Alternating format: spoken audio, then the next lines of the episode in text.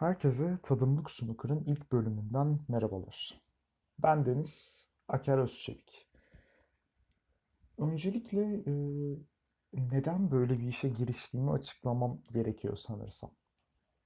Şöyle ki küçüklükten beri çok e, büyük bir snooker hayranı oldum. Yani belki küçüklükte o kadar büyük bir hayran değildim ama e, şu an geldiğim noktada gerçekten çok ayrı bir tutku benim için snooker. Şeyi hatırlıyorum mesela 4-5 yaşında e, uyuyamadığım geceler babamı kaldırıp Eurosport'ta beraber snooker maçlarını izlediğimiz yani daha doğrusu yayınlanan snooker maçlarının tekrarını. Ve gerçekten çok hoşuma giderdi. O dönemde de hoşuma giderdi.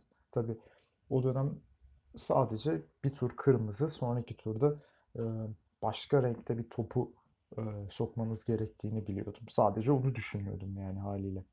Ama e, yaşım da ilerledikçe aslında snooker'ın ne kadar ince işçilik gerektirdiğini, ne kadar çok e, stratejisi olduğunu, ne kadar çok yetenek gerektirdiğini ve aynı zamanda çalışmayla da bir yere gelinebileceğini e, en önemli göstergelerinden biri olduğunu, en azından spor olarak e, gördüm, fark ettim diyeyim. Ve dolayısıyla en son geldiğim noktada snooker gerçekten benim için çok büyük bir tutkuya dönüştü. Böyle bir işe girişmemin sebebi de e, şöyle ki bence en azından e, benim gördüğüm kadarıyla Türkiye'de snooker'a gerçekten büyük bir ilgi var. Yani düşündüğümüzden çok daha büyük bir ilgi var. Ama e, bu noktada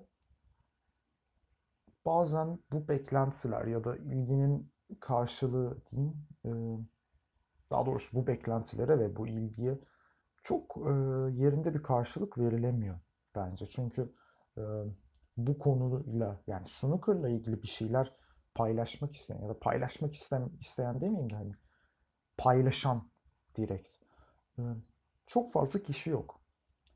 Ve bu noktada bence hepimiz ne kadar köşesinden tutabiliyorsak bir e, çorbada tuzumuz olabiliyorsa o tuzu atmamız lazım diye düşünüyorum. Ben de ha, şunu da baştan belirteyim. Öyle çok snooker uzmanı ya da çok e, böyle tarihe hakim birisi değilim elbette ama e, olabildiğince ben de size bir şeyler aktarmak için e, böyle bir projeye giriştim. E, her daim sizin de yorumlarınızı bekliyorum. E, Twitter'dan soru sorabilirsiniz direkt. E, Tadimlik Sudukur e, yazarsanız çıkar. E, o halde çok da e, lafı uzatmadan yavaş yavaş asıl konumuza mevzu bahis Ronnie O'Sullivan namı diğer Rocket'e gelelim.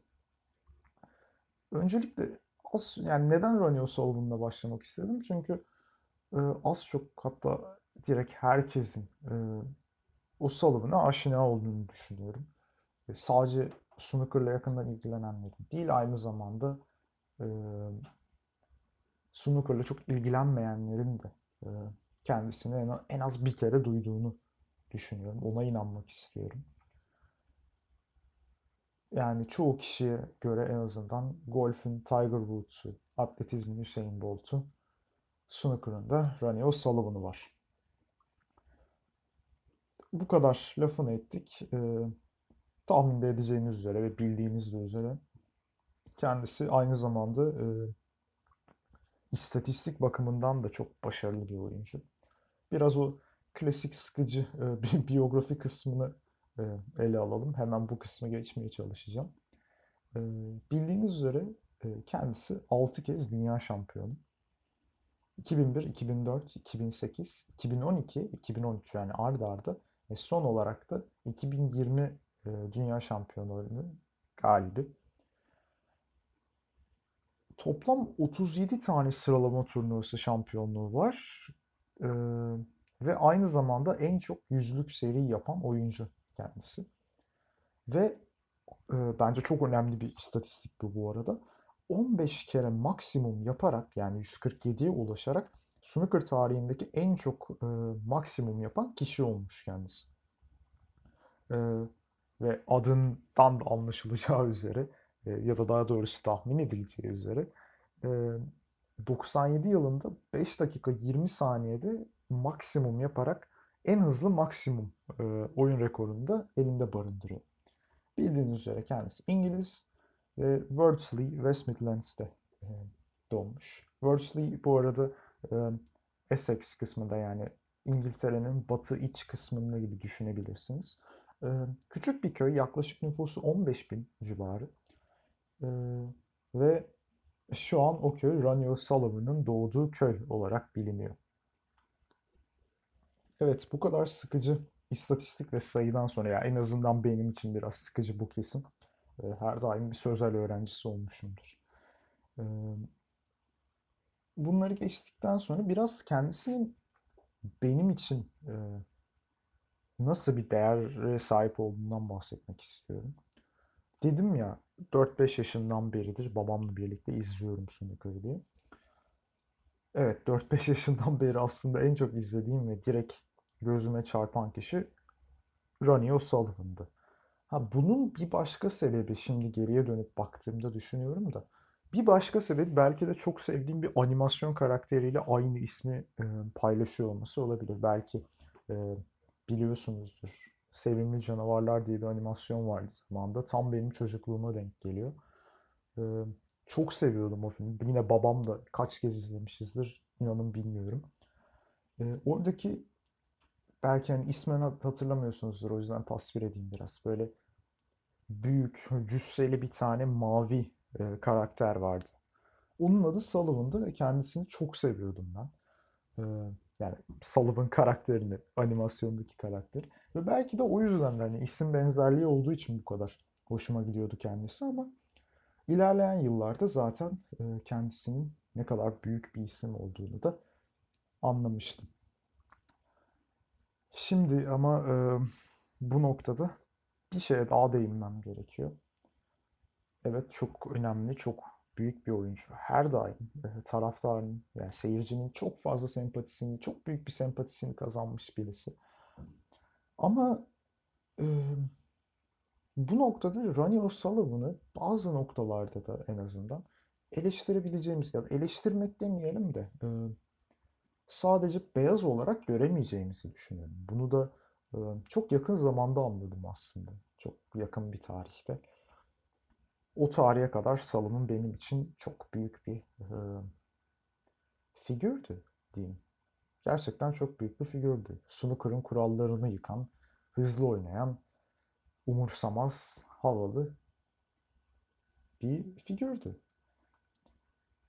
Şey gibi düşünebiliriz bunu aslında. Yani Sullivan'ı birisine benziyor. Ya bir tiklemeye benzetecek olsam herhalde bu lise yıllarında böyle ilk senelerde lise 1'de ya da hazırlık okuduysanız hazırlıkta şey olur ya böyle fırlama bir tip sürekli bir şeylerle uğraşıyor.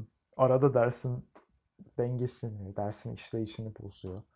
Ama yine de bu fırlamalıklarına rağmen, bu ya da yaramazlıklarına rağmen diyeyim, kendisine karşı tam olarak neden olduğunu bilmediğiniz bir sempati besliyorsunuz. Bunu sadece bu arada şeyler de beslemiyor. Öğrenciler de kendi aralarında beslemiyorlar yani.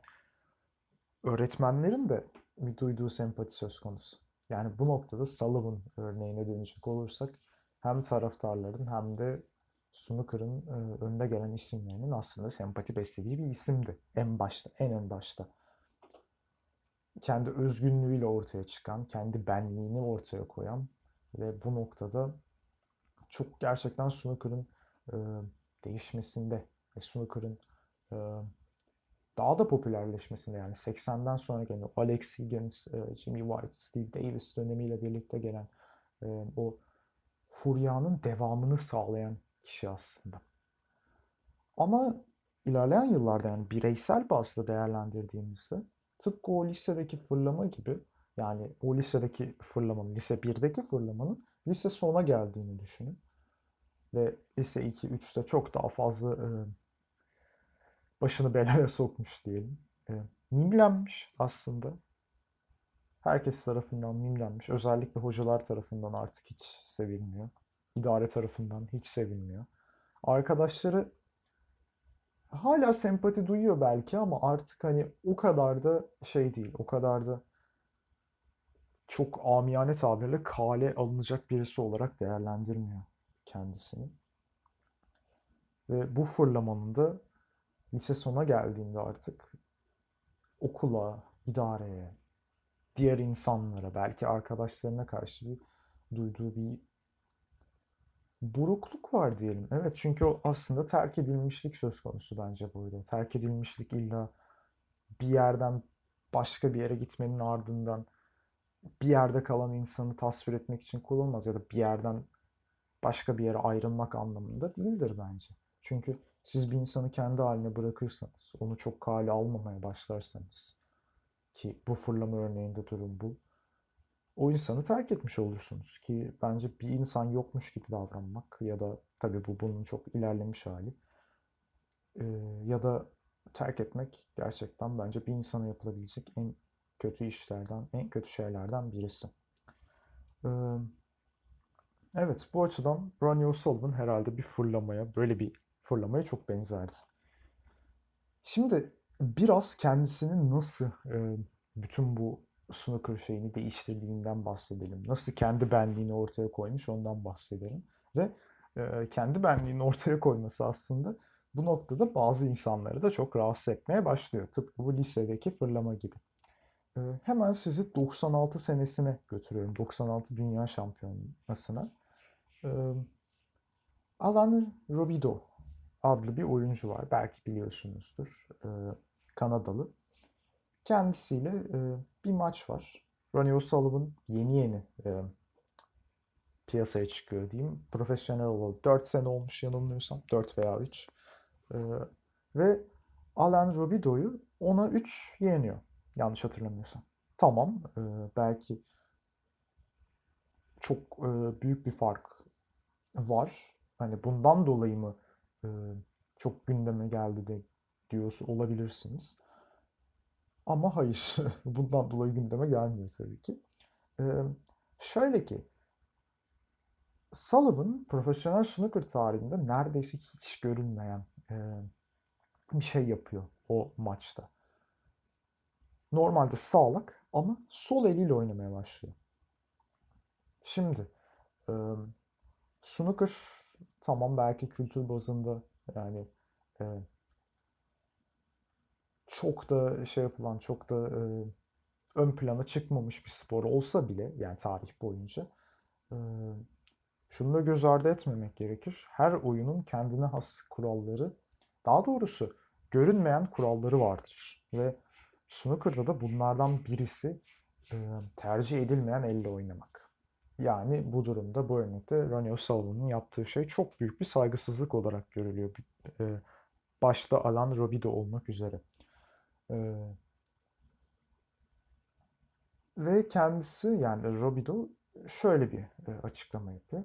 Eğer şayet bu bir gösteri maçı olsaydı hiç sorun değil ama profesyonel bir maçta böyle bir terbiyesizlik, böyle bir saygısızlık kabul edilemez. Tabii e, başta saygısızlık olarak görülse bile e, Ronnie sayesinde aslında bu noktada snooker'ın da oynanış biçimi değişiyor. Nasıl değişiyor? Şu anda baktığınızda mesela mesela aklıma ilk Judd Trump örneği geldi şu an. Bu aralar en formda isimlerden birisi hatta en formda desek yeridir. E, Judd Trump'ın mesela normalde solak olmasına rağmen sağ eliyle de muazzam sanki sol eliyle vuruyormuşçasına e, potlar yapmasını mesela buna bağlayabiliriz. Bunun çıkış noktası budur. Yani o 96 Dünya Şampiyonası. Ronnie'nin işte aslında gerçek önemi bu noktada.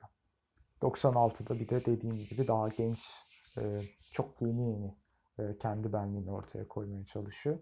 Ve koyuyor da bunu.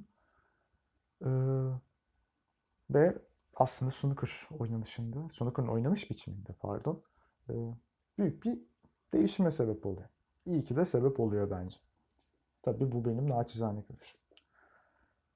Beyoğlu'ndaki kahvelerde özellikle çok duyduğumuz hızlı oyna, yanlış oyna e, tabirinin de snooker'a uyarlamasını Ronnie O'Sullivan yapıyor desek yeridir diye düşünüyorum. E, çünkü adından da anlaşılacağı ve rekorundan da anlaşılacağı üzere Ronnie e, çok hızlı oynuyor. Dediğim gibi um, bazen umursamaz tavırlarla oynuyor. Ve e, bu açıdan da asıl e, seyircinin sempatisini kazanmasını sağlayan şey bu aslında. Çünkü seyirci artık e, Epton gibi e, daha farklı isimler de aklıma geliyor ama şu noktada Epton herhalde en doğru örnek olacak. E, Epton gibi yavaş oynayan isimlerden e, fazlasıyla bıkmış durumda tabiri caizse. Dolayısıyla böyle hızlı oynayan bir e, genç delikanlıyı görmek çok gerçekten e, gözlere şenlik bir durum. Aynı zamanda e, Ronnie şundan bahsediyor. Özellikle röportajlarında bundan çok bahsediyor. Evet çok hızlı oynuyorum ama bu e, benim aslında pota konsantre olmamdan gelen bir şey. Yani pota konsantre olarak oynuyorum. Umursamaz bir şekilde oynamıyorum diye kendini kaç kez e, savunmuş aslında röportajlarında. Ki e, bu noktada snooker'ı yeni başlayanlar için yani snooker oynamaya yeni başlayanlar için özellikle bunun altını çizmem gerektiği düşünüyorum. Ha, ben de çok iyi bir snooker oynayıcısı değilim. Hatta e, genel olarak iyi olduğum söylenemez ama e, temel belli başlı şeyler var. Mesela ilk e, söylenen şeylerden birisi budur snooker'da. Biliyorsunuz beyazın daha doğrusu beyaz topun yani cue ball'un nereye gittiği çok önemlidir snooker'da. Ama sizin snooker'da yapmanız gereken şey ilk başta cue ball'un daha istek ayıyla topa hamle yapmadan yani beyaz topa hamle yapmadan yapmanız gereken şey beyaz topun nerede kalacağını belirlemek. Buna uygun bir plan yapmak ve akabinde beyaz topun nereye gideceğini unutmak. Çünkü o planı yaptınız. O zaten hala hazırda var. Onun üzerine bir daha vuruş esnasında düşünmemeniz gerekiyor. Eğer düşünürseniz bu sefer pot yapamıyorsunuz. Genelde en azından.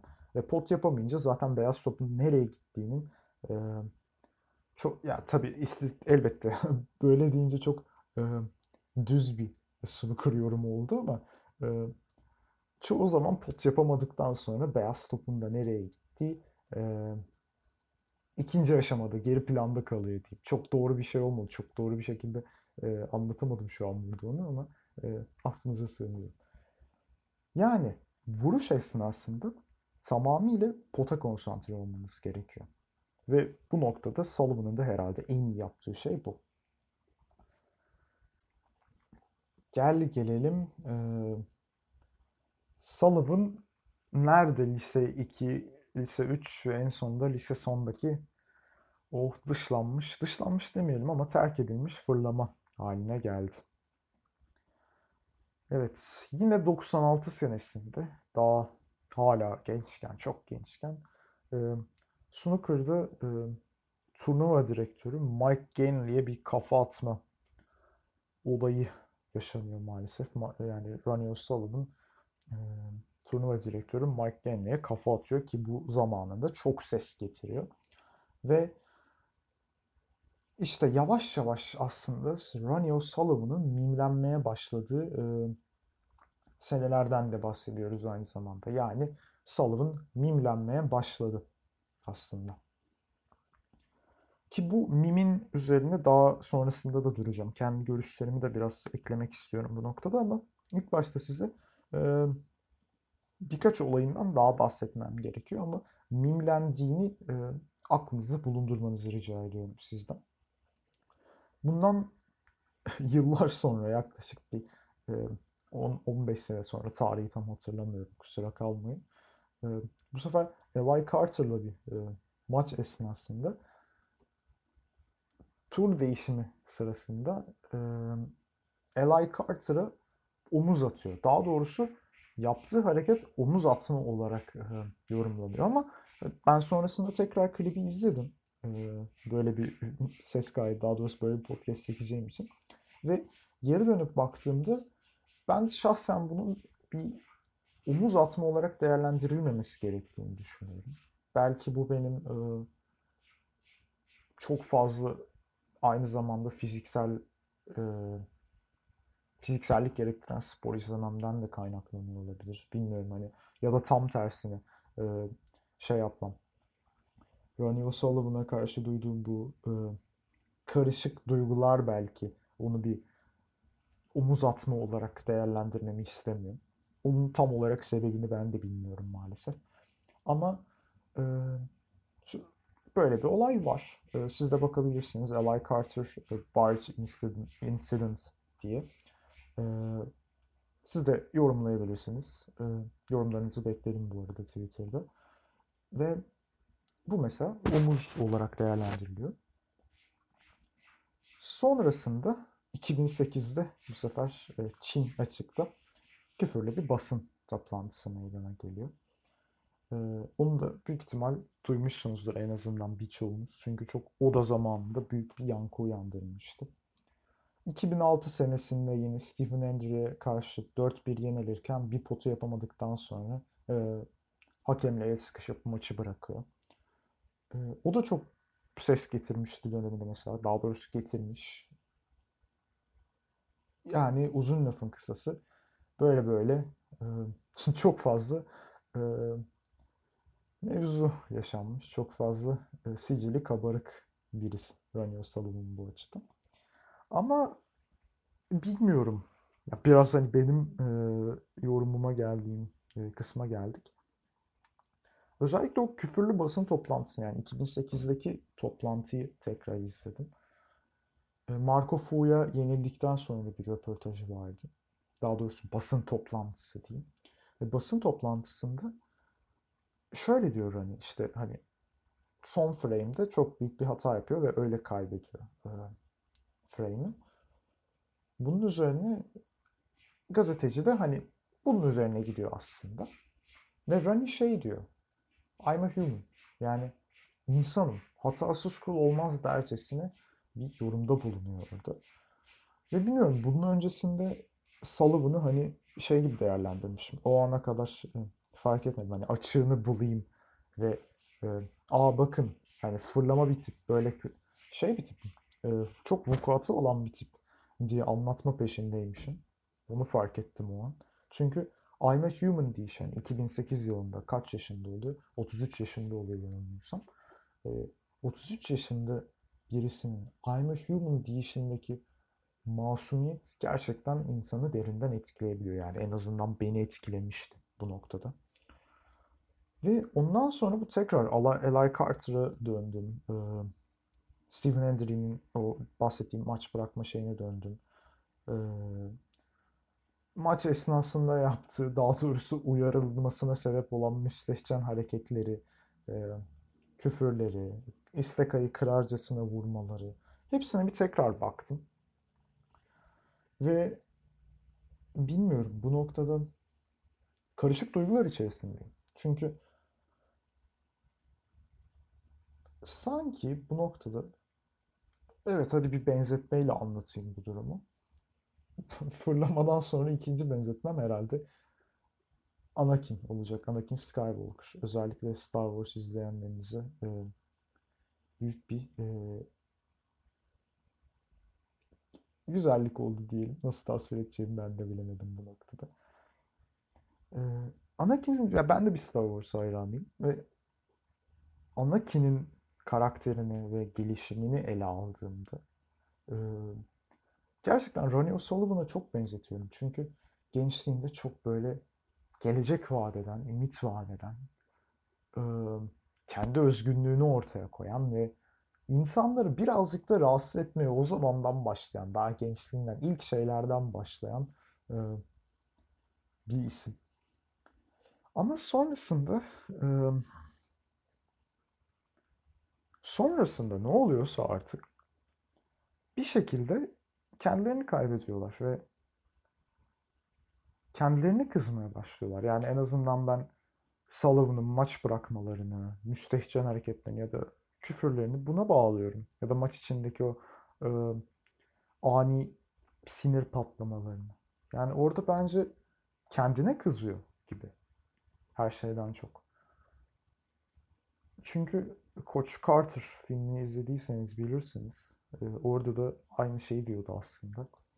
Bizi korkutan asıl şey tabanımız değil tavanımızdır. Ve Ronnie O'Sullivan'ın da Anakin'in de ne kadar büyük bir tavanı olduğu göz önüne alındığında bence korkmaları ve kendilerine kızmaları çok e, işten bile değil yani.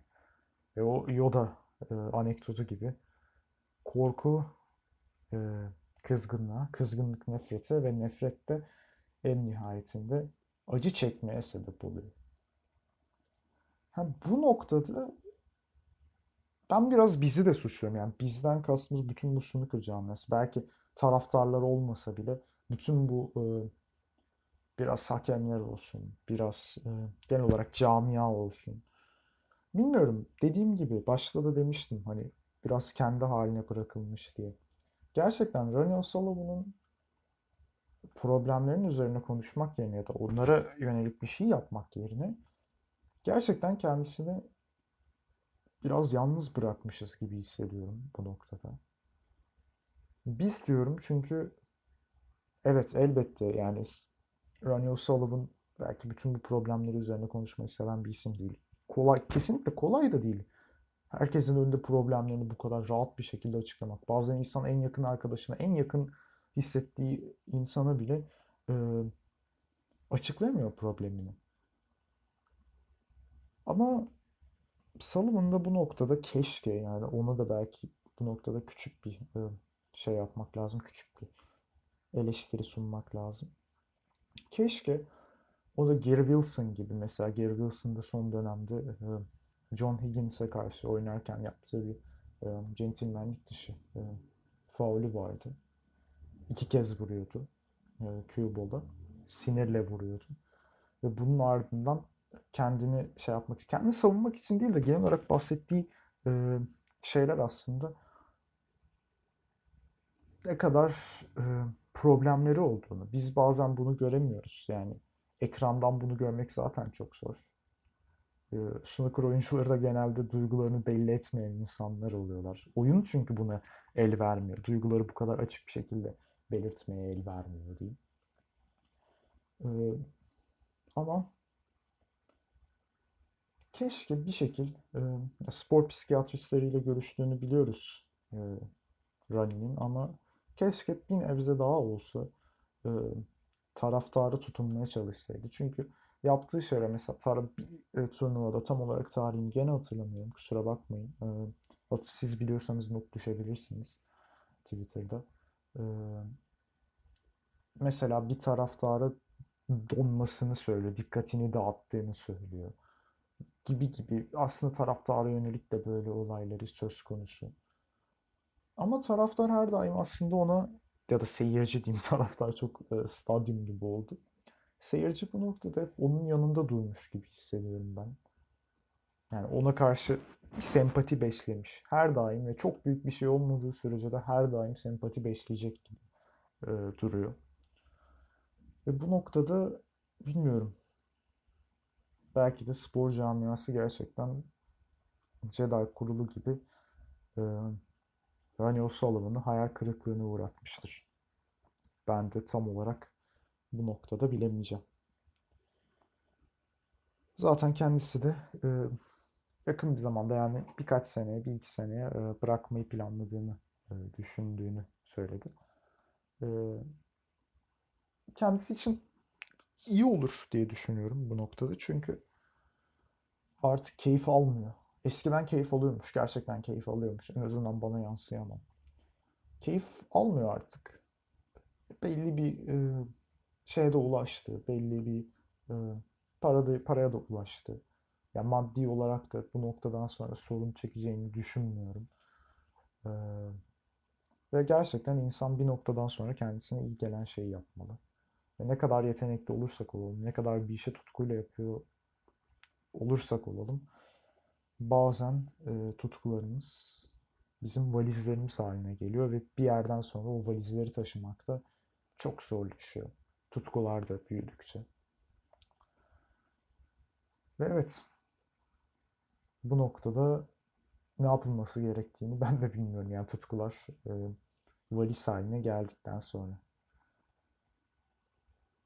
Ama biliyorum yani içimden bir şekilde biliyorum Raneo Salan'ın bir şekil doğru kararı verecek. Kendisi için doğru kararı verecek.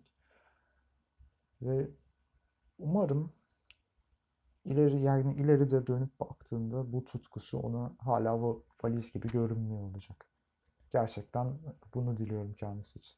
Nitekim bizim için hiçbir zaman öyle olmayacaktı.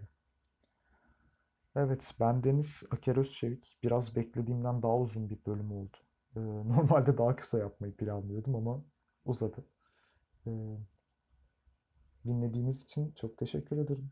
Yorumlarınız varsa, belirtmek istediğiniz e, görüşleriniz varsa yahut sormak istediğiniz şeyler varsa e, her daim Twitter'da Tadımlık Snooker'dan ulaşabilirsiniz bana.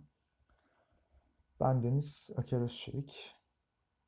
Kendinize iyi bakın. Hoşça kalın.